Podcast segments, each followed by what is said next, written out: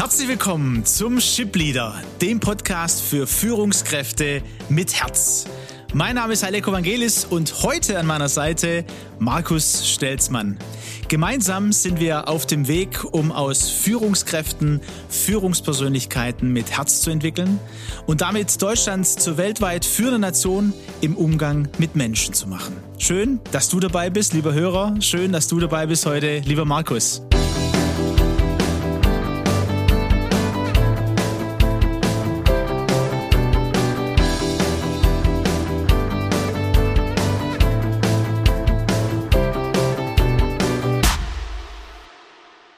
Hallo, lieber Aleko, ich freue mich, dass ich heute bei dir sein darf. Also das klang ja jetzt schon mal ansatzweise richtig gut. Können wir es heute ausnahmsweise, weil meine Firma in Österreich ist, dein empathisches Intro einfach auf Österreich erweitern?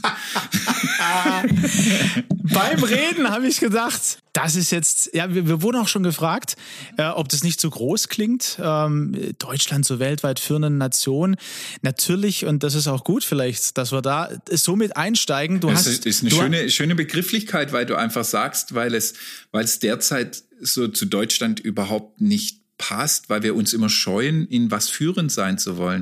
Und wenn ich aber authentisch bin, wenn ich es gut bin, wenn ich cutting edge bin, warum darf ich da nicht sagen, ich bin eine führende Nation oder ich führe in diesen Dingen? Aber ich glaube, da haben wir noch ein bisschen so mit uns selbst zu tun. Also direktes Feedback, ihr hört es und ich freue mich sehr, Markus, dass du da bist. Und du hast natürlich auch recht, ja. Also du wohnst im Schwabenländle, das kann man so sagen. Also du verstehst mich, verstehst natürlich aber Badener. Ja, ich weiß schon. Du bist in Karlsruhe geboren. Ja, Badener, wichtig. Der Badener. Aber ihr seht hier, wir verstehen uns trotzdem und sind gut miteinander verknüpft. Aber du arbeitest auch in Wien, beziehungsweise hast ein Unternehmen in Wien, von daher Österreich. Und natürlich, wir erweitern es super gerne auch heute mit Österreich. Und es geht ja nicht darum, irgendwie Deutschland zu irgendwas, also weltweit führende Nation zu machen, sondern das Herz, das dahinter steht, ist aus Führungskräften, Führungspersönlichkeiten mit Herz zu machen, die wiederum andere Menschen in ihrem Unternehmen gut begegnen, als Menschen begegnen und das Potenzial, das in diesen Menschen ist und dadurch dann auch für das Unternehmen oder auch für die Gesellschaft, ne, um das zu erweitern, zum Positiven bewegt. Und darum geht's in dieser Vision. Aber ihr seht, der Markus ist voll dabei und ich freue mich ganz arg, dass du heute der Gast bei uns bist für den Latte Macchiato mit Schuss. Vielen, vielen Dank nochmal. Wie haben wir uns kennengelernt, Markus? Ich erinnere mich noch sehr gut, ist noch nicht so lang her. Wir sind ja mit unserem Steinbach und Partner sind wir in den Coworking Space Bottwartal eingezogen. Ganz frisch, erst im April gestartet von der Firma Fröscher. Und du hattest einen Termin mit Thomas Fröscher, den ich bisher vom Sehen kannte. Und dann, ich wollte mir eigentlich einfach einen Kaffee holen. Hab gedacht, hoffentlich störe ich nicht, ihr wart so schön im Gespräch. Hab noch nicht die Taste gedrückt und hab schon gehört, was du erzählt hast. Ich glaube, das waren 1-2 Sätze und ich wusste, Moment, mit diesem Menschen, da muss ich noch mal ein bisschen hören, den muss ich kennenlernen. Aber Aleko, das hast du jetzt aber lieb gesagt. Du weißt genau, ich habe so ein Sendungsbewusstsein. Ich rede die Leute nieder. Also das hat er jetzt wirklich sehr lieb gesagt. Also ich glaube, manchmal kann ich einfach nicht mehr aufhören, weil ich brenne für das Thema. So ist es. Und ja, ich glaube schon, dass ich dass das jetzt nicht alleine war. Also ich habe nur die 2 Sätze tatsächlich gehört. Und das war einmal deine Leidenschaft, die zu spüren war, auch für dieses Thema. Und was du erzählt hattest. Und Thomas sagte dann auch, also mit dem muss ich reden. Ja? Also die sind, was New Work betrifft, die sind da meilenweit voraus. Und das war dann für mich nochmal, ja, ich weiß, es ist zu hoch, du willst es nicht zu hoch setzen. Darum soll es heute auch nicht gehen. Es soll einmal um dich gehen als Person. Ja, dass unsere Ship-Leader-Hörer auch hören, wer ist eigentlich der Markus Stelzmann? Wo kommt der her? Was hat ihn denn geprägt? Seine Leidenschaft geformt? Und dann geht's natürlich um das, was du erfahren hast. Als Unternehmer, als Führungskraft, mit Tele und auch was neu auch entstanden ist. Davon hast du mir gleich, glaube ich, in der ersten Begegnung auch ein bisschen erzählt. Playground. Und davon wollen wir gerne heute hören, weil es geht um Inspiration. Es geht darum, dass wir gemeinsam auf dem Weg sind. Absolut. Ja, und das ist so auch unser Herz, zu sagen, hey, wie können wir uns denn von Führungskräften, also auch von der Rolle vielleicht, zu Führungspersönlichkeiten mit Herz entwickeln? Was gehört dazu? Und Markus, ich frage dich mal, du hast schon gesagt, in Karlsruhe geboren, da kannst du ja erstmal nichts dafür, ne? Ja, was hat dich denn geprägt in deiner Kindheit? Was ist so, wo du sagst, so, das sind die Top 3 bis 5, die man von mir wissen sollte? Ach, Top 3 bis 5, ja, 55 Jahre alt, verheiratet, keine Kinder. Das ist, glaube ich, das. Was hat mich geprägt, weil du gerade auf meine Kindheit hast, und ich glaube, das kann ich jetzt erst im Nachhinein sehr schätzen.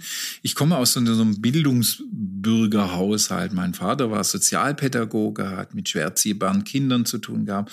Meine Mutter war Sonderschullehrerin und ich glaube, meine Eltern haben, auch wenn ich es manchmal noch nicht verstanden habe, haben uns in unserer Erziehung gab es so ein paar Prämissen, Rahmen und Randbedingungen. Also sie haben uns sehr viel Raum gelassen und über das rede ich heute auch.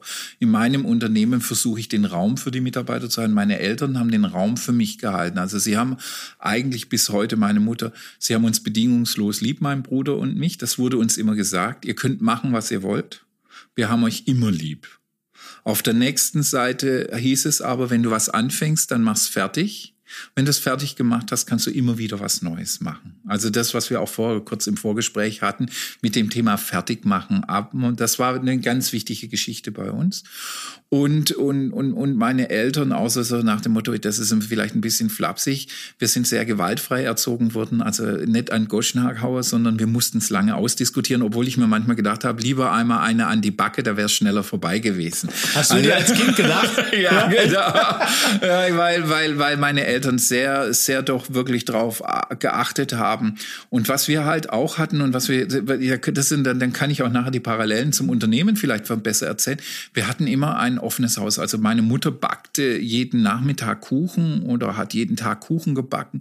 Und am Nachmittag war das irgendwo klar, bei den Stelzmanns gibt's Kuchen.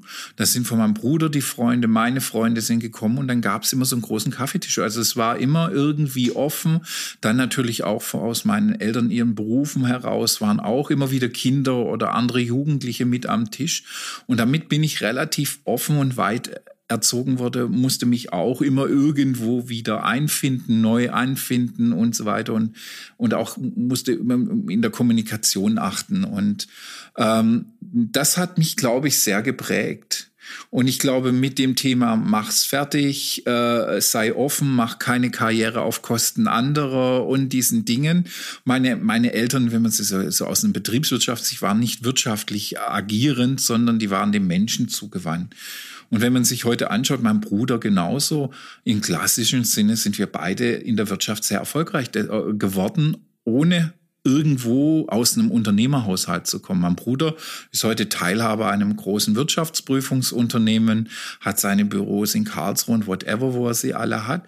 Und ich im Endeffekt, sage ich mal, in meinem Industriewerdegang oder sowas war auch schon Order Fulfillment leider in einem größeren Unternehmen und habe jetzt ein bisschen kleine Anteile von Unternehmen oder habe auch Unternehmen schon besessen.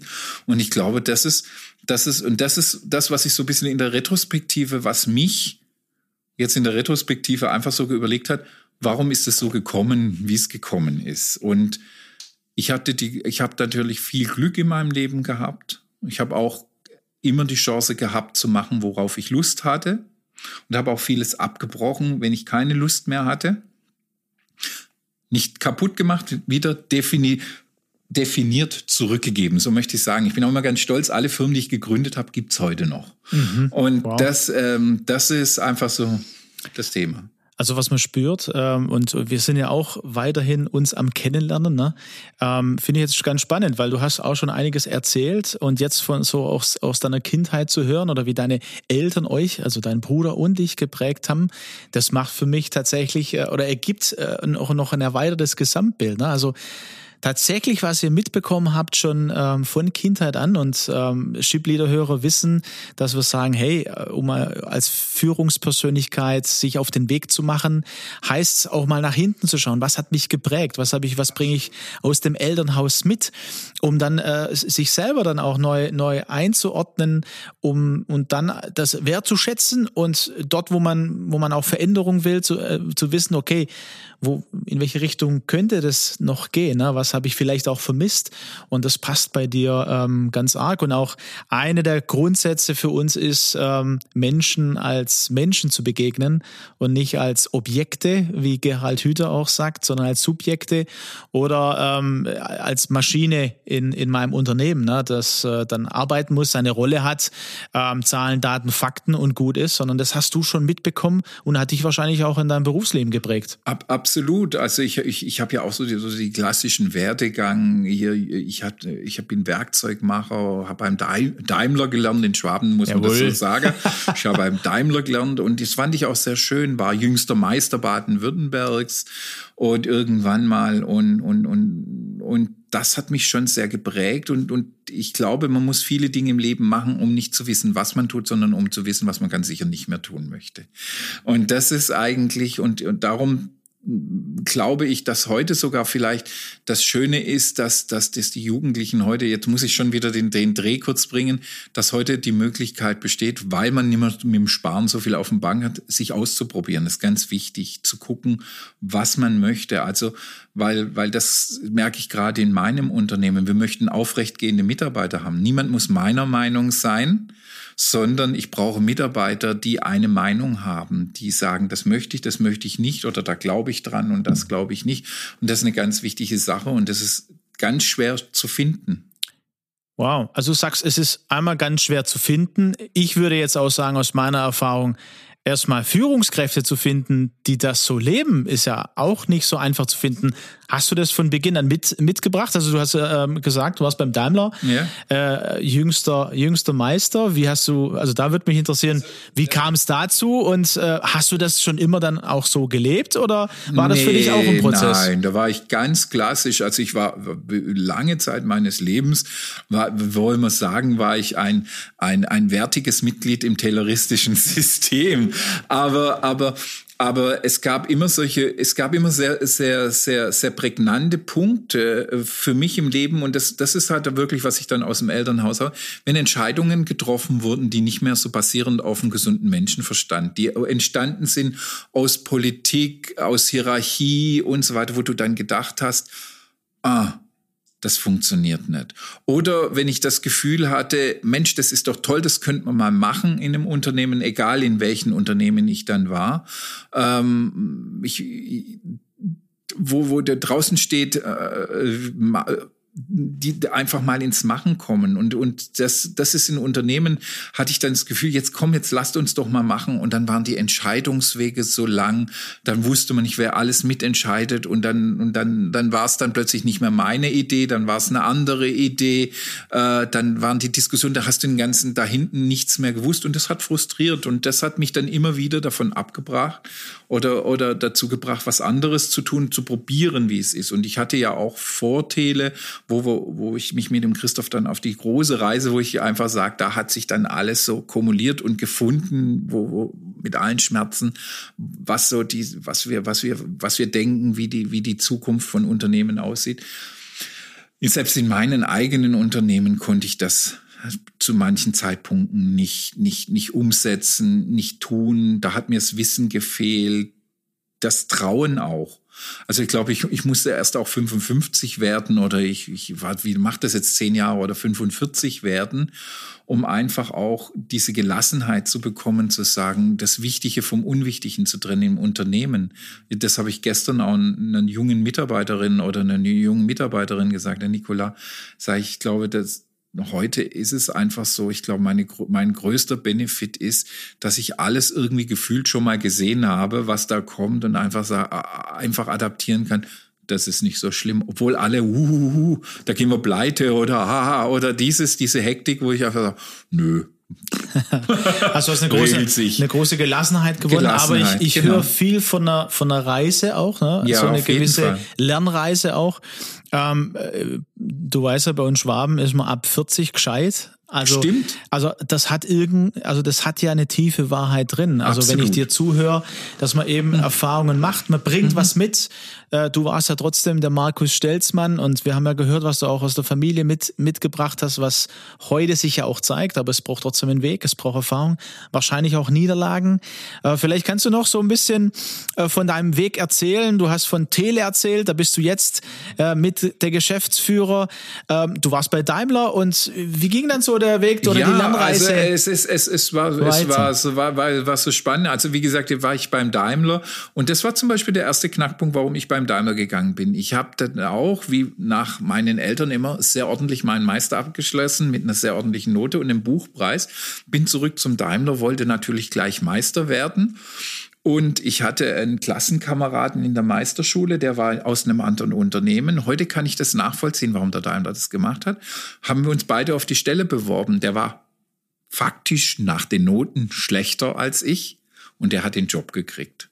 Und beim Daimler hat mir keiner erklärt, warum sie den genommen haben und nicht mich.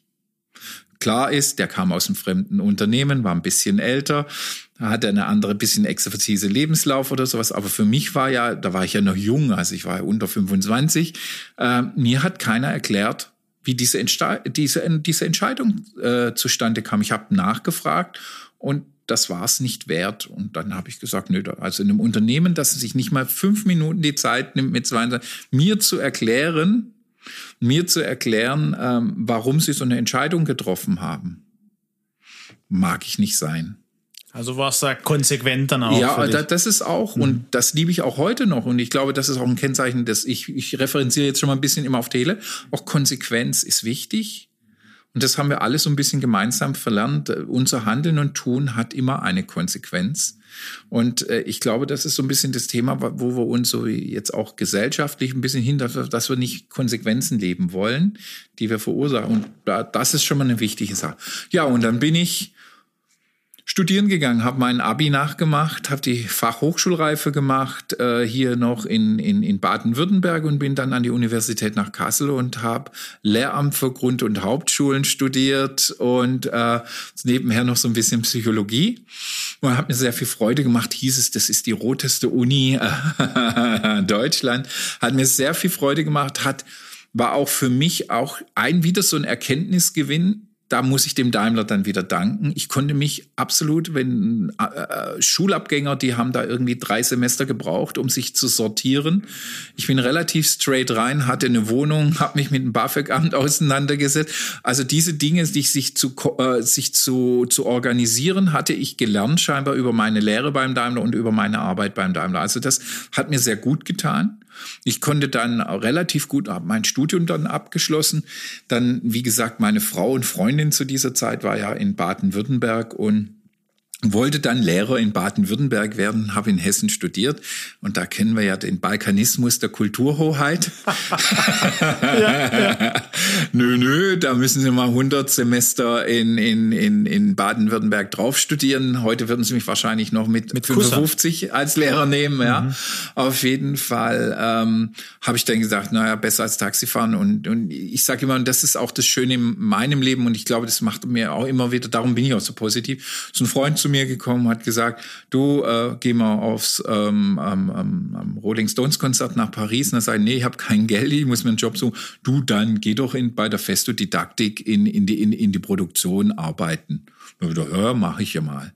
Und das war dann eigentlich der nächste Schritt so. Ich habe dann dort in der Produktion gearbeitet, habe dann auch als Freelancer, habe dann dort und nochmal, das ist auch ein Unternehmen, dem ich so viel zu verdanken habe. Und ich sage immer, es wäre das einzige Unternehmen, wo ich wieder zurück hingehen würde, weil es mir wirklich am Herzen auch liegt, dieses Unternehmen.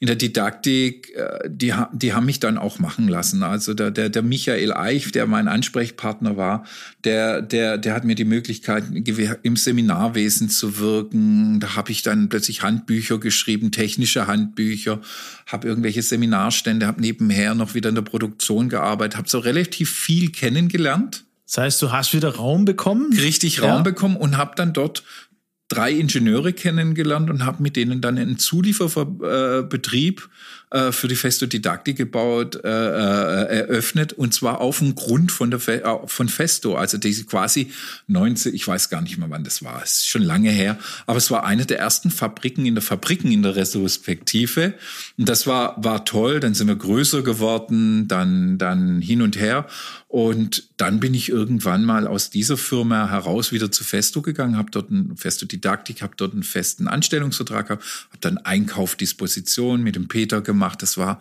wirklich eine meiner schönsten. Mit Stefan Elbe war wirklich eine sehr schöne Zeit, weil die Menschen da auch so liebevoll waren. Also das ist in diesem Unternehmen, das ich sage immer, dass uns sehr positiv, also es hat zwar manchmal so eine sektenähnliche Kultur, aber die Menschen da drinnen waren wirklich warmherzig. Das war eine tolle Zeit. Und auch da wieder durfte ich mich dann in SAP-Projekten ausprobieren, und mit allen Schwierigkeiten bin dann ausgeliehen worden. Und dann bin ich ausgeliehen worden sozusagen an die Firma Beck IPC, auch am Festo-Konzern. Lange Rede, kurzer Sinn, bin dann dorthin gewechselt als Materialwirtschaftsleiter und habe dann irgendwann mal mit dem Entwicklungsleiter die Firma aus dem Konzern gekauft. Wow. Ja, also ein spannender Weg, aber kein Weg, den du jetzt geplant hast, ne? Nein. Aber auf dem Weg hast du da viel gelernt, ne? Und viel Menschen kennengelernt, die mich auch heute noch begleiten. Also wenn ich mir überlege, wenn ich heute noch den Peter Ungar oder den Peter von der Festo Didactic ist heute noch ein guter Freund von mir, oder Stefan beobachte ich auf Facebook oder sowas. Also es sind mir immer so in diesen Stationen liebe Menschen irgendwie hängen geblieben, oder den Valentin Schmidt, früher von denen, das ist echt toll. Also man merkt, du bist sehr, sehr menschenzugewandt, ja, ne? Und wo du man hört ja von diesen wertvollen Erfahrungen gemacht hast, das ist dir im Herzen geblieben. Absolut. Also ein Herzensmensch, könnte man sagen. Genau. In der Wirtschaft natürlich, das ist ja jetzt viel Herz und Liebe, von Liebe hast du auch gesprochen, aber auch wir bei Führen mit Herz sagen, ja, also wir wollen das ja ganzheitlich sehen, ne? Es ist so ein systemischer Ansatz, wir können es jetzt fachlich machen, aber ich kann ja ganz einfach sagen, es gibt immer Tage in Firmen, wo es blöd ist, wo man nicht hingehen mag, wo es schwierig wird oder wo es ist, aber dann sind es die Menschen, die da drin sind, und dann sind es die Menschen, weswegen man da hingeht. Und ich glaube, das ist so ein bisschen nicht verloren gegangen, aber das muss man einfach finden. Also mich hat es getragen, dass ich einfach wusste, dass, wenn ich heute ins Geschäft gehe, es wird ein Ballyho werden, es ist unwohl und es läuft wahrscheinlich nicht, aber es ist ja der Stefan oder es ist der Peter da oder und so weiter. Und das ist genau das, was hängen geblieben ist, und ich glaube, das war so wichtig für mich. Hast du, würdest du sagen, wenn du zurückguckst, dann Führungskräfte erlebt, die für dich Führungspersönlichkeiten mit Herz waren? Ja, auf jeden Fall. Und was hat diese Führungspersönlichkeit mit Herz ausgemacht für dich? Sie hatte so ein Ding, weil ich ja auch, muss ja immer überlegen, ich bin ja dann Einkauf oder so, ich habe ja auch artfremd dann gearbeitet, die einfach auch so ein bisschen dieses Vertrauen in meine Person hatten, so ein bisschen protegiert haben und erklärt haben, sich Mühe gegeben haben, mir was zu erklären, was auf der anderen Seite für mich dann auch irgendwo für mich so eine Art Verpflichtung war, das auch zu lernen. Oder das anzunehmen und das auch besser zu machen und zu tun und so. Und ich glaube, das habe ich schon kennengelernt. Ich habe aber auch natürlich, wenn man so klassisch sagt, auch viele Deppen kennengelernt auf dieser Reise. Kann man das so sagen, ja, Markus? Das darf man einfach so sagen. Und auch heute noch. Aber es ist, das ist einfach, ich kann es gar nicht anders beschreiben, das ist das, was mich geprägt hat. Und ich glaube, das ist das jetzt, wo ich dann auch bei Beck aufgehört habe. Es war auch so eine unschöne Geschichte, da hat mir die Hälfte der Firma gehört. Wir haben uns dann verstritten, und ich habe dann eigentlich nach Beck habe ich gesagt, ich möchte gar kein Geschäftsführer mehr werden. Ich möchte gar nichts mehr werden. Ich mache jetzt irgendwie Dozent oder irgendwas und lass es sein und irgendwo. Und dann kam der Christoph von TELE Haase, und wir haben wieder drüber gesprochen, und ich glaube, das was auch ein Kennzeichen bei mir ist, ist so diese Begeisterungsfähigkeit. Wenn man mich nur ein bisschen begeistert, dann mache ich wieder. Und das war eigentlich jetzt, so sage ich mal, schon die Krönung dessen, was konnte mir ja nie was vorstellen, aber jetzt mit Tele das machen zu dürfen, ich glaube, Das ist das Allerschönste, wo ich einfach sagen kann, weil wir hatten vorher drüber gesprochen. Heute kann ich offen sagen, ich liebe meine Mitarbeiter. Dann bist du richtig schon reingesprungen. Da werde ich auf jeden Fall gleich nochmal drauf zurückkommen. Aber mich würde auch interessieren, also du hast erzählt eben von dieser schmerzlichen Erfahrung, würde ich sagen.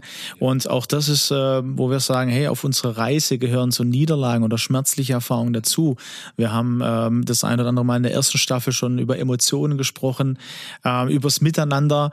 Wenn du jetzt zurückguckst nochmal, bevor wir auf TELE Haase kommen und die Erfahrungen, ich glaube, der letzten 18 Jahre, in TELE Haase und vor allem zehn. Und vor allem aber der letzten 8 Jahre, was sich da entwickelt hat, ist natürlich ganz spannend, auch für uns im Hinblick auf Führen mit Herz. Was würdest du sagen, hast du auch gelernt aus dieser schmerzlichen Erfahrung auch, die du mit Beck und mit dem Partner erlebt hast? Auch da wieder, wenn ich an den Olli es ist immer wieder, dass es dann doch geklappt hat irgendwie, oder dass ich erst einmal in jeder schmerzlichen Phase, dass es Menschen gibt, die wir auch heute noch wichtig sind. Das ist eine wichtige, und aus dem Schmerz ist natürlich auch, aus dieser Niederlage ist auch, und dann muss ich wieder nach vorne gehen, dass ich auch reflektieren konnte, dass ich eigentlich, und das habe ich vorher schon mal gesagt, dass ich immer die Chance hatte zu sagen, das mache ich nie wieder. So mache ich es nie wieder. Und ich, da muss ich irgendjemand danken, ich weiß nicht wem, aber dass ich auch die Kraft habe und auch mir, sage ich mal, über diese ganzen Dinge, die ich in meinem Leben gemacht habe, immer wieder auch die Möglichkeit hatte zu sagen, ganz kategorisch, nein, das nicht mehr. Oder so will ich mich nicht mehr verhalten. Das heißt ja nicht, dass die anderen alle schuld waren. Das wäre ja genau der gleiche Lernprozess bei mir. Also ich habe sicherlich viel Müll erzählt und ich war vielleicht auch mal wirklich die chaotischste und habe viele Fehler auch als Führungskraft gemacht. Das möchte ich gar nicht abstreiten oder sowas. Aber ich habe die Chance gehabt, da ein bisschen darüber nachzudenken und zu sagen, nee, so möchte ich nicht mehr wieder sein. Also auch ganz persönlich bei dir zu bleiben und zu merken, okay, durch diese Niederlage, nennen wir es mal so, oder durch diese Enttäuschung, durch diese Situationen. Und auch, was habe ich falsch gemacht? Was würde ich diese Lernkurven nehmen zu können? Und ich glaube, das ist heute für Führungskräfte, weil wenn wir immer über Führungskräfte auch reden, ist es einfach so, ich glaube, das brauchen heute auch immer schon. Führungskräfte müssen die Chance haben, auch innezuhalten, mal nachzudenken, sich zu adaptieren, wieder die Welt, sich neu einzujustieren. Und ich glaube, es geht mir immer wieder auch in Firmen, du wirst ja betriebsblind. Wenn du im Rat bist, du siehst ja nur noch Probleme und Anforderungen. Diese Möglichkeit auch mal wieder rauszutreten, auf sein Tun und Handeln von außen drauf zu schauen, ich glaube, das ist ganz, ganz wichtig, was du brauchst. Und dazu braucht es sicherlich keine Trennungen, aber da braucht es ein bewusstes Tun von sich selbst, zu sagen, hey, jetzt schaue ich mir einfach mal an, wie ist denn das Jahr? Nicht nur in Firmen denkt man, das Jahr ist wirtschaftlich gut gelaufen, mein Bonus ist auf dem Ding und jetzt gehe ich in die Weihnachtsferien. Nee, man kann auch mal so am Ende des Jahres Schritt zurück, vielleicht auch mal mit Mitarbeitern, die einem nahestehen, mal ein Gespräch führen. Mensch, weg vom ganzen Geld, was haben wir denn dieses Jahr gemacht? Was hat uns getragen oder auch nicht und so weiter und so fort. Und da sind wir ja schon im Thema drin und ich glaube, das auch ein bisschen selbst reflektiert zu tun, das ist schon mal der erste Schritt. Also wie du es auch gerade sagst, ne? Also da sind wir mitten im Thema, also eine schöne Reise, wo man spürt, da waren auch anstrengende Momente dabei.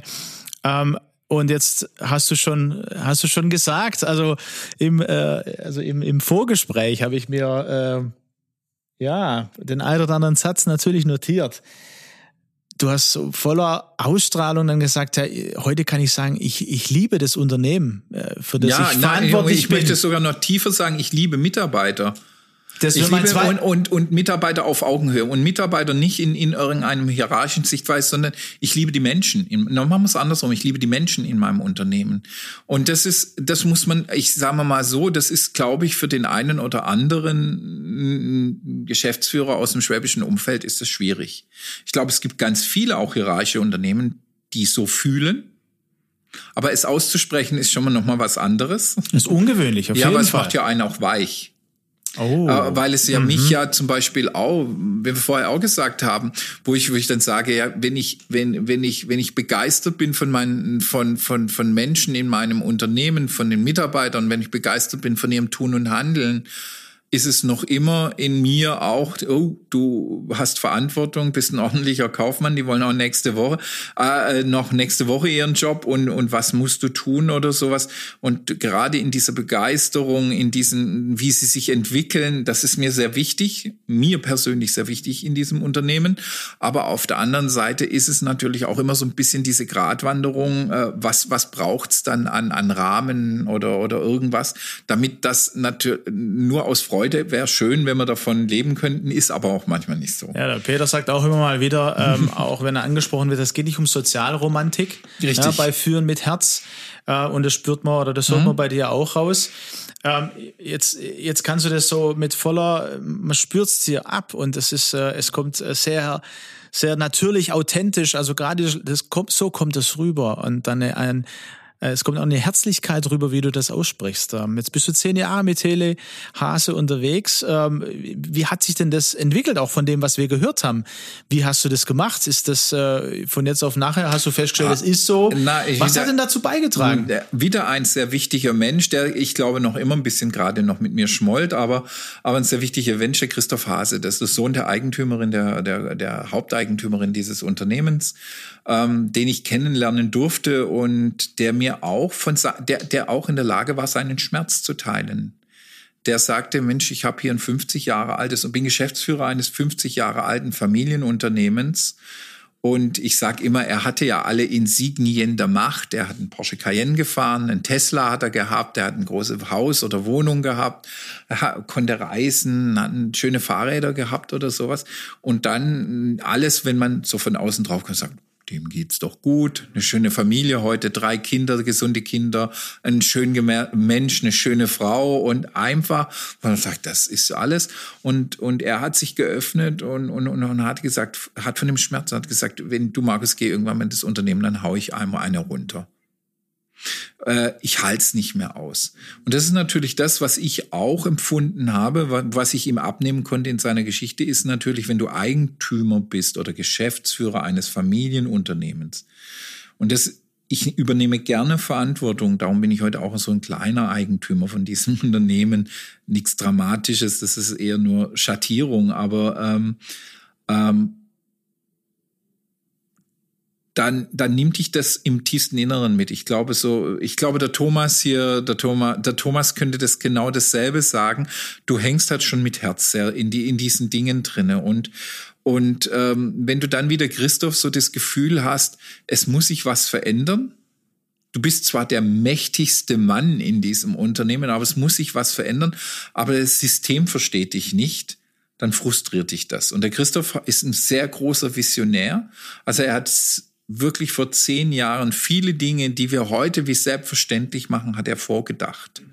Und aber, sage ich mal, nichts ist ohne Schwert. Er ist nicht der Umsetzer. Und es war auch, glaube ich, in diesem Moment hat er das vorgedacht und hat es auch sehr richtig angesprochen, auch in diesem Unternehmen.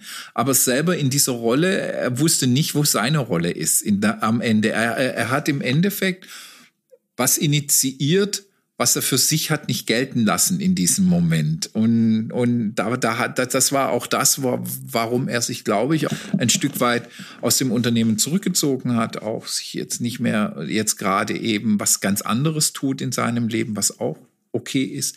Aber auf jeden Fall, er hat, weil er mir erzählt hat, es war immer, in meiner Jugend war es immer, und das kann ich dann auch nachvollziehen, ist ja auch bei mir heute so, TELE hat einen riesen Raum in meinem Leben. Tag und Nacht, das kann man als Angestellter vielleicht gar nicht nachvollziehen.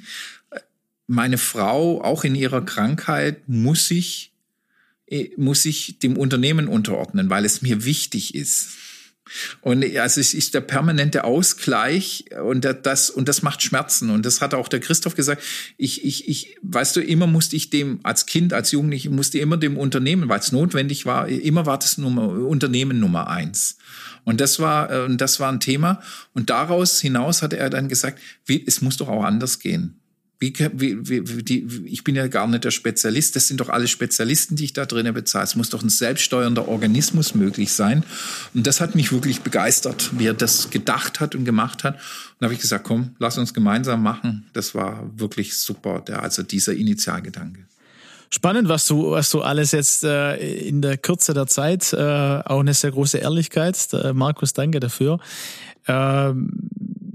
Das heißt, du hast beschrieben, wie jemand auch von seinen Schwierigkeiten, von seinem Schmerz, hast du gesagt, ne, sich dir geöffnet hat und du dann dort mit eingestiegen bist, also auch für Führungskräfte und auch die Eigentümersicht. Also das ist vielleicht auch nochmal spannend für unsere Führungskräfte. Ich bin eingestiegen mit dem Wort, ich werde nie Geschäftsführer in diesem Unternehmen. Ich habe gesagt, ich helfe dir, das zu tun, um dann auch wieder festzustellen, so irgendwie nach einem Jahr festzustellen, dass ich nicht helfen kann, ohne Verantwortung zu übernehmen. Und ich glaube, ich möchte Verantwortung übernehmen. Und ich glaube, das ist auch heute das wichtigste Thema. Du musst irgendwann für dein Leben, für deinen Beruf oder irgendwann die Verantwortung übernehmen. Interessant, dass du das sagst, weil genau an der Stelle sind wir gerade in unseren Espressos, ne? Verantwortung übernommen, Entschlossenheit und Mut braucht's da, um eine Entscheidung auch zu treffen, ne? Das hast du getan, bist da mit reingegangen. Was hat sich dann entwickelt, auch im Unternehmen? Für uns natürlich spannend, aber das können wir auch an anderer Stelle verbinden. Also du hast diese Herausforderung angesprochen, wenn du Unternehmer bist, und wie das ganze Leben einnimmt, ne? Und wie auch die Frau oder die Familie da natürlich mitziehen muss, aber wie man da auch die Balance halten kann, ne? Wir sagen, wie kann man dem gerecht werden? Unser Wunsch ist es auch als Führungspersönlichkeit mit Herz, einen Weg auch einzuschlagen. Peter sagt öfter, auf dem Altar der Karriere seine Ehe oder Familie oder Kinder zu opfern oder wem auch immer zu meinem Bekanntenkreis oder zu meinem engeren Kreis gehört, ne? Und das ist ja die Herausforderung, die ich jetzt bei dir rausgehört habe. Ja, und das ist es nicht wert. Und selbst bei Tele habe ich diesen Fehler wieder gemacht. Also ich glaube, jetzt durch die schwere Erkrankung meiner Frau war es mir wirklich wieder möglich. Und auch wieder muss ich auch wieder Tele und jetzt diesmal den Mitarbeitern danken, weil war es mir möglich, mich wieder auch neu zu positionieren, nochmal mich anzupassen, zu sagen, okay, jetzt brauche ich mehr Raum, mehr Zeit für meine Frau. Ich möchte nicht mehr jeden Montagmorgen um 7 Uhr in der Maschine nach Wien sitzen und irgendwie Donnerstag, Freitag nach Hause fliegen und dann irgendwie nur 1,5 Tage mit meiner Frau verbringen oder wir treffen uns auf der Hälfte oder irgendwas. Es hat so ein bisschen hippen Jetset oder so, war ja auch nett. Wir haben ja auch viel gesehen von der Welt und alles Mögliche, aber es hat sich jetzt auch für mich viel verändert. Ich bin viel mehr zu Hause. Ich mag es ein bisschen ruhiger haben und mag auch ein bisschen mehr über die Dinge nachdenken. Ich lasse mich vielleicht jetzt gerade nicht mehr ganz so treiben und habe natürlich jetzt auch wieder Menschen um mich herum. Und ich glaube, das ist immer das große Thema. Ich habe jetzt wieder Menschen um mich herum, ob das der Markus Ramsauer ist oder der Lukas Bauer oder der Peter Grabener, die mich erden, die mir Dinge, die ich nicht so gut kann, wegnehmen. Wir ergänzen uns sehr gut. Das ist so ein bisschen symbiotisch und das liebe ich sehr. Und das ist immer wieder, finde ich, diese Menschen und das gibt mir Hoffnung eigentlich. Also eine Führungspersönlichkeit mit Herz, die weiß, ich brauche Menschen an meiner Seite, richtig, andere Führungspersönlichkeiten, die mich ergänzen. Du hast auch gesagt, wir fühlen uns gegenseitig getragen. Richtig. Fand ich auch einen sehr schönen Satz. Vielleicht nochmal ein bisschen, um das konkret zu machen. Was habt ihr denn dann jetzt in der Kultur und im Unternehmen verändert? Ja. Wie habt ihr denn geführt und wie führt ihr denn? Warte ganz kurz, weil du bist voller Leidenschaft. Damit du auch sagen kannst, mittlerweile muss ich ehrlicherweise sagen, ich bin meinen Mitarbeitern auch dankbar, weil die gelernt haben, Verantwortung zu übernehmen. Nicht gelernt haben, sie mussten es ja im Endeffekt lernen. Also ich musste mich ja erst einmal irgendwann in den letzten Jahren habe ich mich auch bei meinen Mitarbeitern entschuldigt, weil wir haben in der ersten Zeit, als wir vor 10 Jahren angefangen haben, Christoph, dem Unternehmen unmenschlich viel Schmerzen bereitet. Weil wir natürlich, der Christoph, weil ich sage jetzt einfach mal, gefühlt bin ich so ein Couchsozialist. sehr gut situiert und faselnd über Gleichheit der Menschen oder sowas. Und im Endeffekt sind wir hingesessen und haben gesagt, wie sieht das Unternehmen aus, wo wir beide gerne wieder reingehen würden. Und wenn wir beide gerne reingehen würden, gehen dann andere auch gerne rein. Und das sind viele Dinge, die heute im New Work wie selbstverständlich sind, haben wir angefangen nachzudenken, wie sieht denn so ein Unternehmen aus? Und wir geben einfach die Verantwortung der Mitarbeiter. Und da haben wir sind einfach ins Machen gekommen. Wir haben aber gesagt, hopp oder top, jetzt machen wir es einfach mal.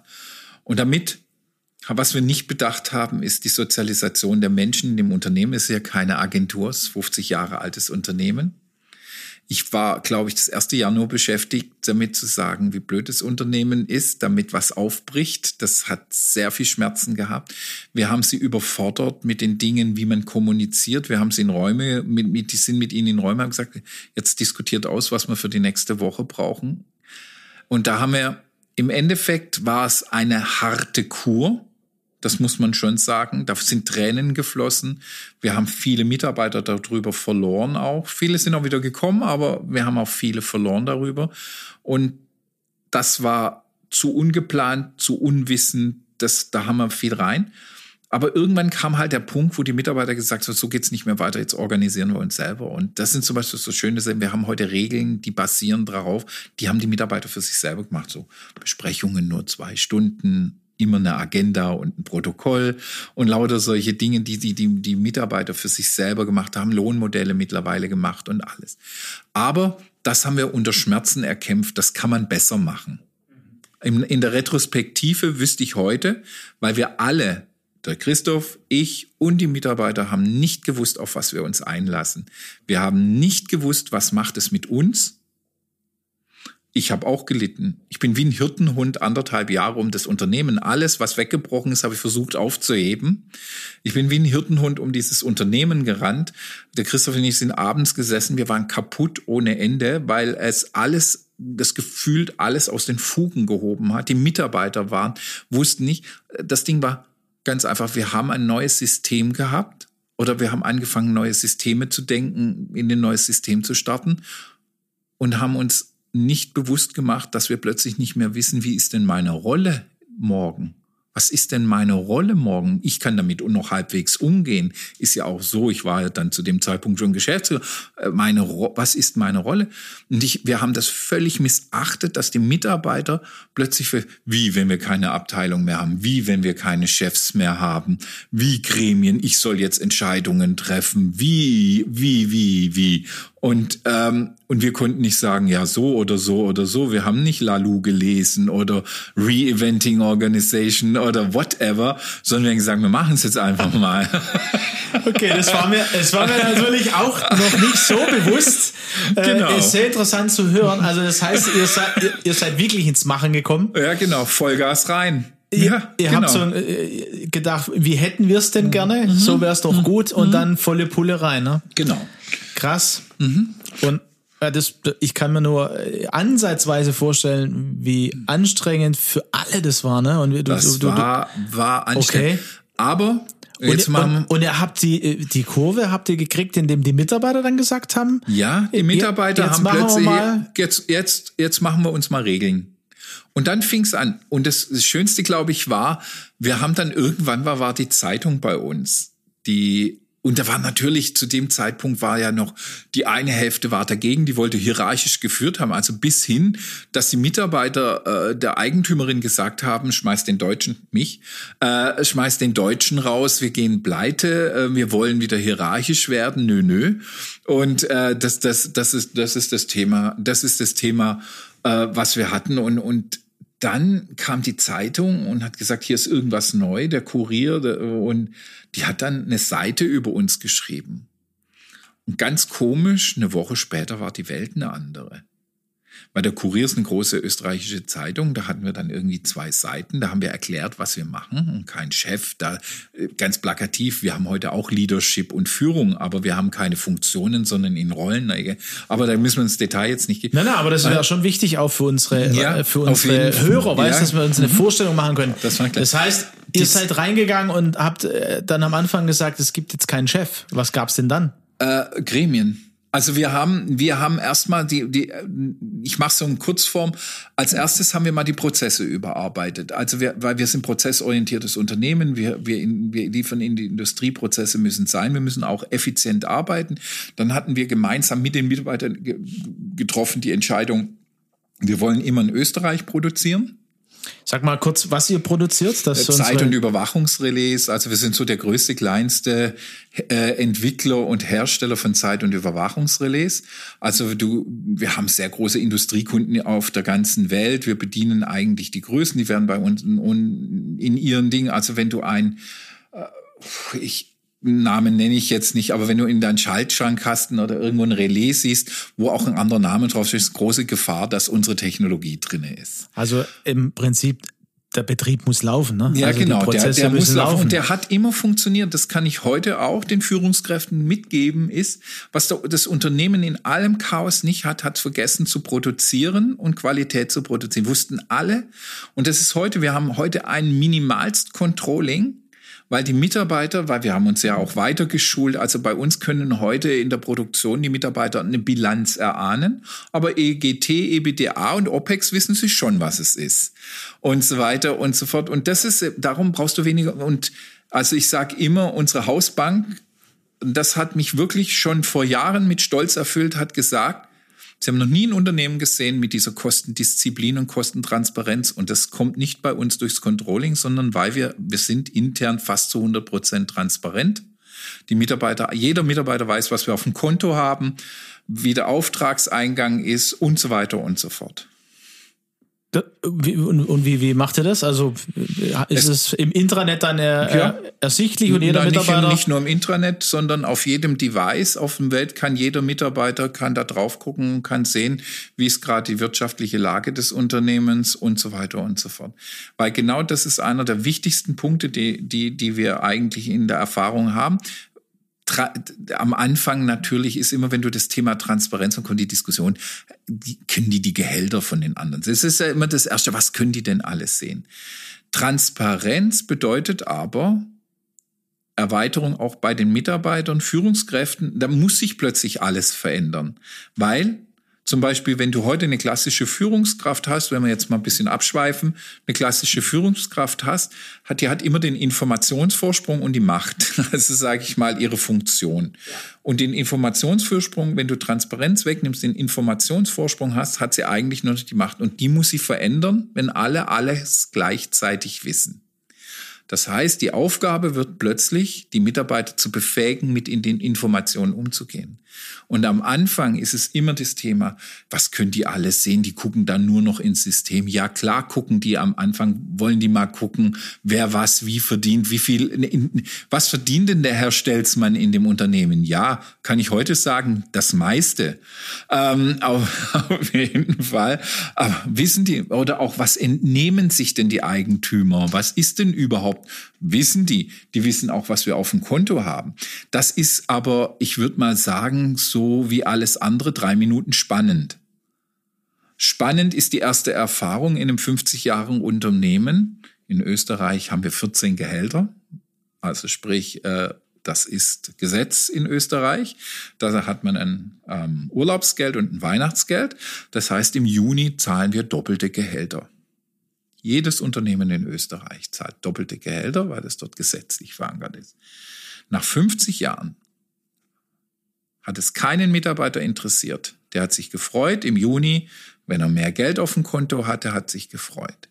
Jetzt plötzlich sind wir transparent und jetzt plötzlich sieht er, was wir auf dem Konto haben, wie der Auftragseingang ist.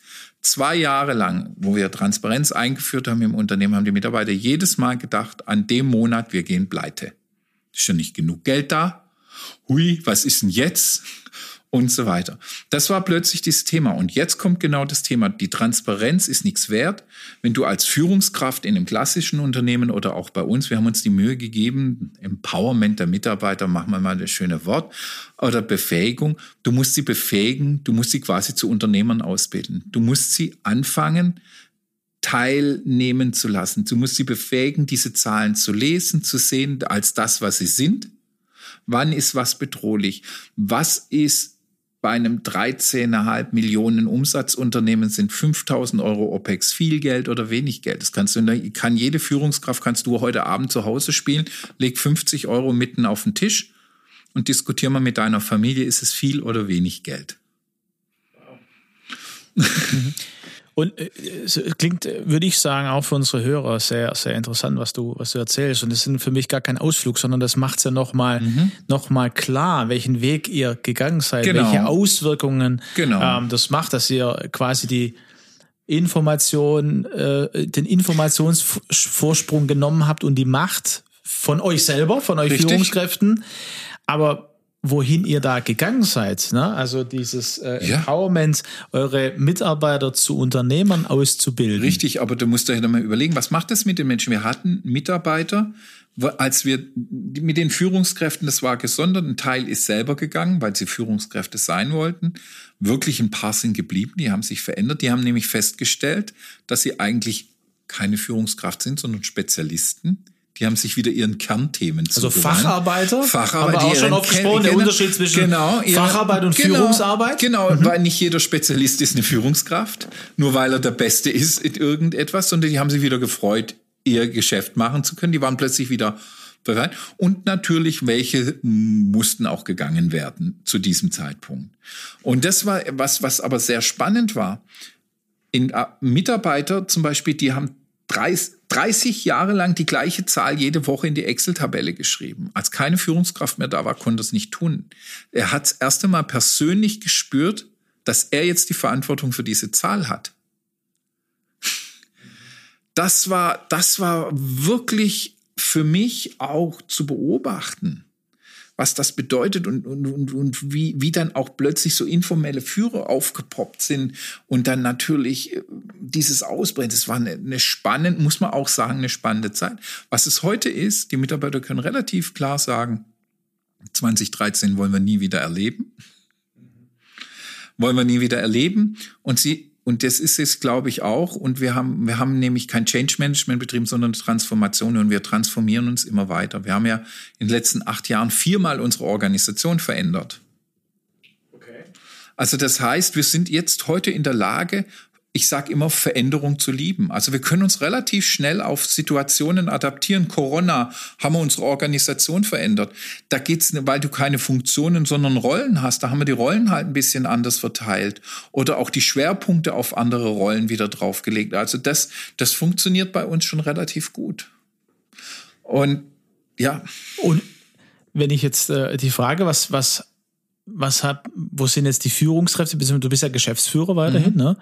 Was ist denn jetzt deine Rolle im Unternehmen? Meine Rolle ist im Endeffekt jetzt, ich sage mal, eine lange Zeit war es irgendwie der Willi für alles, wo dann in der Veränderung Lücken entstanden sind. Da bin ich dann reingesprungen, hin und her. Seit der Markus da ist, ist so ein bisschen meine Aufgabe, dieses Neue ins Unternehmen zu bringen. Also das war auch immer relativ schwierig, ein 50 Jahre altes Unternehmen, weil ich sage immer so ganz flapsig, wenn sich Mitarbeiter heute entscheiden, Elektronikunternehmen das beste Brot von Wien zu backen, dann dürfen sie das gerne auch tun, wenn wir erfolgreich damit sind.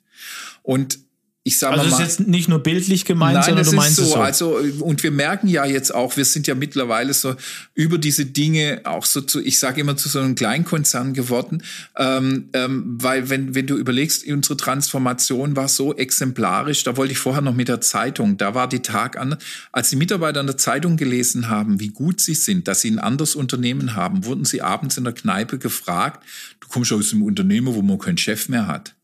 Und das hat uns sehr geholfen, weil da mussten plötzlich die Mitarbeiter reflektieren, sind sie dafür, sind sie dagegen, was macht es mit ihnen? Also, und das ist heute auch ein Mittel, das wir ganz bewusst einsetzen. Wir sind sehr offen, transparent, wir sind ein offenes Unternehmen, wir haben ein ausgeprägtes Stakeholder-Management in die Wissenschaft und wohin auch. Wir teilen mit allen uns mit. Ich mache einen Podcast mit dir und erzähle das Tiefste von meinem Unternehmen, was natürlich für das Unternehmen auch wieder irgendwo dann diese Verpflichtung wieder, oh, jetzt hat er es wieder erzählt, da müssen wir gucken, wie wir das hinkriegen und so weiter und so. Also es ist genau dieses Thema, womit wir heute auch auch wenn du guckst, wir haben für unser Unternehmen, für ein Klein-Mittelunternehmen mit fast 100 Mitarbeitern, was wir in Social Media machen und so weiter und so fort. Das ist schon exemplarisch. Und du sagst, wir haben keine Chefs. Also wie können wir uns das denn vorstellen? Man hat flache Hierarchien, damit kann man ja. Aber ihr habt ja trotzdem eine Hierarchie, Geschäftsführer. Wir haben es ja. Also die letzte Ausbaustufe erzähle ich. Wir hatten 4. Wir kommen von irgendwie 13 Wählscheiben. Wir haben keine Abteilung mehr. Wir haben heute 4 Kreise. Wir haben keine Abteilung mehr. Kreise ist ja auch, wenn man mal Lalu oder die Holokratie sich anschaut, das ist alles irgendwie in Kreisen. Auf jeden Fall, wir haben 4 Kreise, Produkte produzieren, Produkte entwickeln, Produkte verkaufen, was haben wir noch? Und Organisationen unterstützen.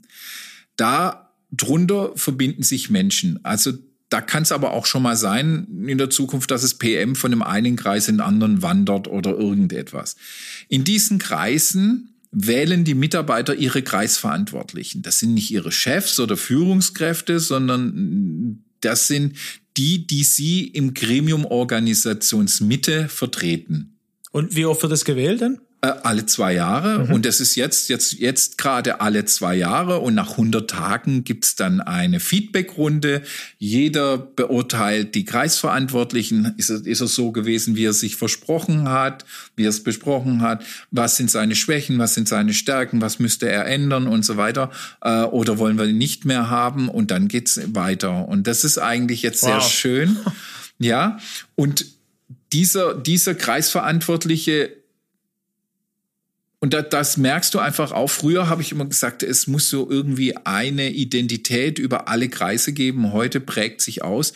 Eine Produktion ist was anderes wie ein Vertrieb. Eine Entwicklung tickt wieder ein bisschen anders. Die einen sind ein bisschen hierarchischer, die anderen sind ganz offen und so weiter. Also ich würde mal sagen, das Offenste auch, sage ich mal, weil sie auch von der Intellektualität, die meist mitmacht, ist dieses Thema, die der Kreis Organisationen unterstützen.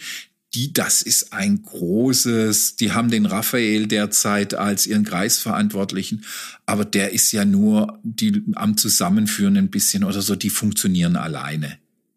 Die funktionieren komplett alleine, da geht es nur darum, dass man so ein bisschen koordinativ und dass er so ein bisschen erzählen kann, was sie tun, aber die funktionieren mehr oder minder alleine, in anderen Bereichen funktioniert es noch nicht so ganz. Wäre schön, aber die bemühen sich, in eine andere Richtung das zu tun. Und das ist halt einfach das, wir versuchen möglichst nah ran an diesen sich selbst steuernden Organismus zu kommen. Wow. Und wie groß sind die Kreise von der Mitarbeitergröße her, Markus? Völlig unterschiedlich. Also wir haben bemüht, uns sie halbwegs gleich groß zu machen, aber jetzt hast du mich so. Der größte Kreis so mit ungefähr 30 ist natürlich eine Produktion. Die funktionieren auch anders. Ja. Zum Beispiel, wir haben Work Anywhere schon seit 6 Jahren. Das heißt nicht Homeoffice, Work Anywhere. Das heißt, du musst nicht zu Hause sitzen oder arbeiten. Was habt ihr seit wann? Seit 6 Jahren. Also deutlich vor Corona? Aber ja, auf jeden Fall. Work Anywhere heißt, du suchst dir halt einen schönen Platz, wo du meinst, arbeiten zu müssen. Wir stellen dir die Technologie zur Verfügung. Das ist über Corona noch mal besser geworden. Also das ist zum Beispiel auch so ein Thema. Wir investieren ins Unternehmen und in die Mitarbeiter. Ich sage immer, wenn du willst, dass dein Mitarbeiter effizienten Strich zieht, dann musst du ihm ein gutes Lineal geben. Und so ist es halt auch.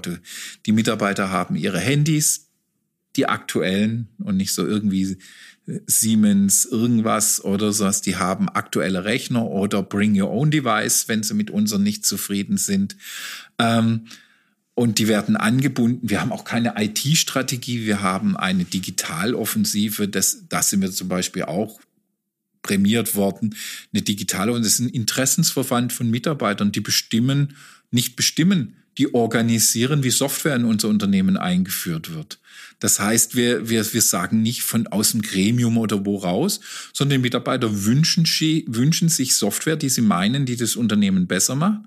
Das nächstes Jahr ist so ein bisschen das Große. Zum Beispiel klassisch, die Sales möchte ein CRM-Modul, also CRM-Software haben. Die kriegen jetzt Salesforce, haben sie sich entschieden, kosten Tacken Geld. Und nächstes Jahr kostet auch pro Jahr ein Tacken Geld. Und da ist schon klar, entweder müssten ja Mitarbeiter weniger sein, weil wir effizienter werden, oder der Umsatz muss steigen. Also das ist ihr eigener Anspruch an sich selbst. Also die setzen sich damit ihre eigenen Ziele, ne? Die so, sie dann so auch ist es. Genau, erreichen das ist, wollen. Genau, weil sie ja umfassend wissen. Umfassend. Zum Beispiel, wir haben, ich glaube, die erste Schulung, die wir mit den Mitarbeitern gemacht haben, wir haben unseren Rechtsanwalt, der uns normalerweise bei Kündigungen unterstützt, den haben wir für ein Tagesseminar ins Unternehmen eingeladen und haben uns alle unsere Mitarbeiter geschult, ihr Recht bei Kündigungen.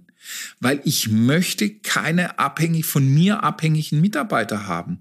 Ich möchte aufrechtgehende Menschen vor mir sitzen haben. Ich möchte Verantwortung für Themen haben. Ich möchte auch Verantwortung für Mitarbeiter. Natürlich habe ich auch Verantwortung für Mitarbeiter. Aber das ist die Verantwortung, indem ich sie befähige, selbst zu können. Das ist mein Verständnis.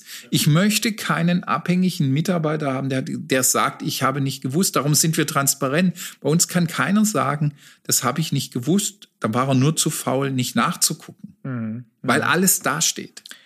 Markus, wenn du sagst, du möchtest aufrechtgehende Mitarbeiter haben, dann spürt man ja da die Verantwortung, die du trägst für diese Menschen. Aber Verantwortung heißt nicht, dem anderen die Verantwortung abzunehmen, sondern im Gegenteil, ihm die Verantwortung zu schenken. Das und ihn dazu befähigen, sie ausführen zu können. Genau, diese Verantwortung aufnehmen zu können. Da fängt erst vorher die Befähigung an. Ja. Du kannst nicht einfach, ich höre das immer, ja, meine Mitarbeiter können ja gerne die Verantwortung übernehmen. Sie sind aber nicht in der Lage dazu. Mhm. Weil sie nicht wissen, was gehört denn alles dazu. Um adäquate Entscheidungen in seiner Verantwortung zu treffen, muss man erstmal das Thema Entscheidung, was bedeutet das denn für ein Unternehmen besprechen? Ja.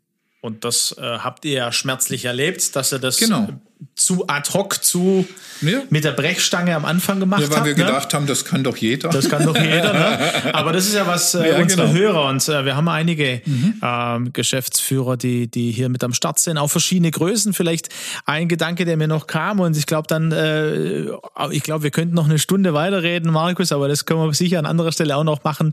Vielleicht auch wieder im Ship Leader. Du wohnst ja auch gar nicht so weit weg hier im Schwäbischen, auch wenn das Unternehmen in Wien ist. Würdest du sagen, dass das, was wir jetzt gehört haben, was sich bei euch entwickelt hat, ist nur in kleineren Unternehmen möglich? Also 100 Mitarbeiter hast du gesprochen. Ja, also was macht ein Mittelständler mit 500 bis 1000 Mitarbeiter? Danke für diese Frage. Also die höre ich natürlich sehr oft. Natürlich ist es in großen Organisationen, hat das eine andere Auswirkung. Aber es gibt dort Abteilungen. Ich sag mal, wenn du nicht gerade im Marketing und in der Werbung anfängst, beim Daimler über New Work zu reden, sondern es vielleicht mal in der Produktion produzierst, wo du diesen Impact hast. Weil du musst es ja mustergültig machen. Und du musst auch dem anderen Unternehmensteilen gleich sagen, hier machen wir mal was Mustergültiges, das möchten wir mit euch diskutieren, das glauben wir, dass das für das Unternehmen gut ist. Das ist der schwierige Weg, glaube ich, und den muss man auch gehen. Wir haben alles schon, also wenn man hier in Baden-Württemberg guckt, wer hat nicht noch schon ein schnelles Beiboot gemacht, ob es welcher große Unternehmen hat dann, und sind alle irgendwie gescheitert, weil die Tanker nicht sich so schnell beeinflussen lassen. Ich glaube schon, dass es geht. Es sind unterschiedliche Geschwindigkeiten, aber wo ich überzeugt bin, ist es, dass es nicht blaupausig geht. Also wenn du so guckst, die klassische Beratung geht immer auch so. In der Automobilindustrie machen wir es ganz einfach. Da kommen die großen Berater und sagen, das hat beim Daimler funktioniert, dann macht es der BMW auch oder dann macht es der auch und der auch. Und heute ist, glaube ich, wenn wir uns heute in dieser Welt mit höherer Komplexität, mit einem großen Teil Unplanbarkeit, mit den ganzen Rahmenbedingungen, neue Mitarbeiter, Fachkräftemangel haben oder sowas, musst du raus aus der Blaupause und du musst dir deine eigene. Und das, ich glaube, da fängt auch die Verantwortung gerade von Geschäftsleitungen, Eigentümern an, egal wie groß sie sind, erstmal zu sagen, wie groß, was macht's denn mit mir und wie groß ist der Rahmen, den ich geben kann, um Veränderungen zu gestalten? Wir leben ja offiziell in disruptiven Zeiten. Und da sind Geschäftsmodelle sicherlich, müssen adaptiert, gewandelt werden. Also heute ist die Zeit, mal nachzudenken. Und ich glaube, diese Learnings, und das haben wir jetzt heute gar nicht besprochen, wir haben ja über diese Veränderung bei TELE, wenn du dir überlegst, als das dann publik wurde, sind ja zu uns Unternehmen gepilgert ohne Ende. Vom großen Waldorfer Softwarehersteller bis die katholische Kirche war bei uns, alle Versicherungen und Banken. Und Ich glaube, heute wir haben ja diesen Playground noch gegründet, diesen Organization Playground, da haben wir eine Akademie, den Zusammenschluss mit der Fachhochschule. Ich glaube, heute können wir relativ genau sagen, wie tickt der Mensch, wie funktioniert, was brauchst, was musst du vorbereitend machen, wenn du dich auf die Reise der Transformation machst. Was musst du mit den Mitarbeitern absprechen? Welche Wahrheiten müssen jetzt schon auf den Tisch? Und auch für dich persönlich, was wird es wahrscheinlich mit dir persönlich machen? Und ich glaube, das ist ganz, ganz wichtig heute. Und ich glaube, da ist der große Dreher, ob wir dann über VSM-Modell oder St. Gallner Modelle sprechen oder da draußen auf Frankl oder sowas. Aber das ist dann der nächste Schritt, aber ich glaube, du musst eine schöne Anamnese, eine gute Anamnese von deinem Unternehmen machen. Die haben wir nicht gemacht bei Tele, als wir es gemacht haben. Du musst klar werden, wohin du willst. Du musst dich öffnen als Führungskraft. Du musst deine Führungskräfte, du musst dem System sagen, was voraussichtlich alles auf sie zukommen wird und dass sie eigentlich, und dazu braucht es den Mensch, vielleicht ist es schon fast das passende Schlusswort, du musst sie dazu befähigen, sich gegenseitig aushalten zu können und auch aushalten zu können, dass man mal ein halbes Jahr nicht weiß in dem Unternehmen, wo es einen hintreibt. Weil wir sind dabei, Veränderung, Transformation zu gestalten. Wow. War einiges drin. Ich bedanke mich ganz, ganz herzlich, Markus, bei dir. Wir müssen das nochmal machen. Das war wirklich ein schöner Podcast. Ich habe mich sehr wohl gefühlt. Also wirklich ich könnte jetzt wieder, aber das schaffen wir, glaube ich, sowieso. Wir könnten Stunden sitzen. Mit dir könnte ich Stunden sitzen. Das ist echt toll bei dir. Ja, das freut mich sehr. Und du hast auf jeden Fall recht. Ich glaube, ich lade unsere Hörer auch einfach ein, darüber nachzudenken, das zu bewegen. Markus Stelzmann, Playgrounds, Tele Haase im Internet zu finden. Googeln. Wir werden auch das hinterlegen, auch natürlich im Text und so. Und auch, natürlich sind wir interessiert, auch an euren Fragen, an dem, was euch bewegt, wo ihr sagt, das habe ich jetzt noch gar nicht ganz verstanden. Ich würde jetzt ganz einfach für uns beide einen raushauen. Wir sitzen hier beim Thomas Fröscher im Coworking Space. Jetzt machen wir es mal für die schwäbische Gemeinde. Wenn sich genügend finden, würden wir zwei uns mal gemeinsam mit Leuten, die hierher kommen, for free hinsetzen und mit ihnen diskutieren, was New Work bedeutet. Oh yeah. Sollen wir das machen? Also ihr habt es gehört, ich bin ja auch ein spontaner Mensch und sag absolut. Dann machen wir das mal. Also es würde mir Freude machen, wenn es wirklich einen zutiefst interessiert, dann bin ich da gerne bereit, mit dir, aber nur mit dir gemeinsam. Machen wir gerne gemeinsam. Markus, und vielleicht trägt auch der Thomas, ist ja auch ein Bruder im Geiste. Genau. Vielleicht mag er auch noch was beitragen. Dann setzen wir uns hierher und sprechen mal miteinander. Also, ihr habt's gehört, die Einladung steht. Wir gucken, wer sich zurückmeldet, wie viele sich zurückmelden und laden dann ins Coworking Space hier ins Bottwartal ein. Gemütlicher abends. Was macht New Work aus? Für mich auch als Führungspersönlichkeit, als Unternehmer. Und dann gehen wir diese gemeinsame spannende Reise auch weiter, um Deutschland und Österreich zu weltweit führender Nation im Umgang mit Menschen zu machen. Danke. Die Schweiz vielleicht noch dazu, oder? Absolut, genau. Absolut. Markus, vielen Dank und Aleko, vielen Dank. Wir sind gemeinsam unterwegs und freuen uns und an euch, die ihr alle schön auch zugehört habt. Macht's gut, bis bald. Ciao, baba.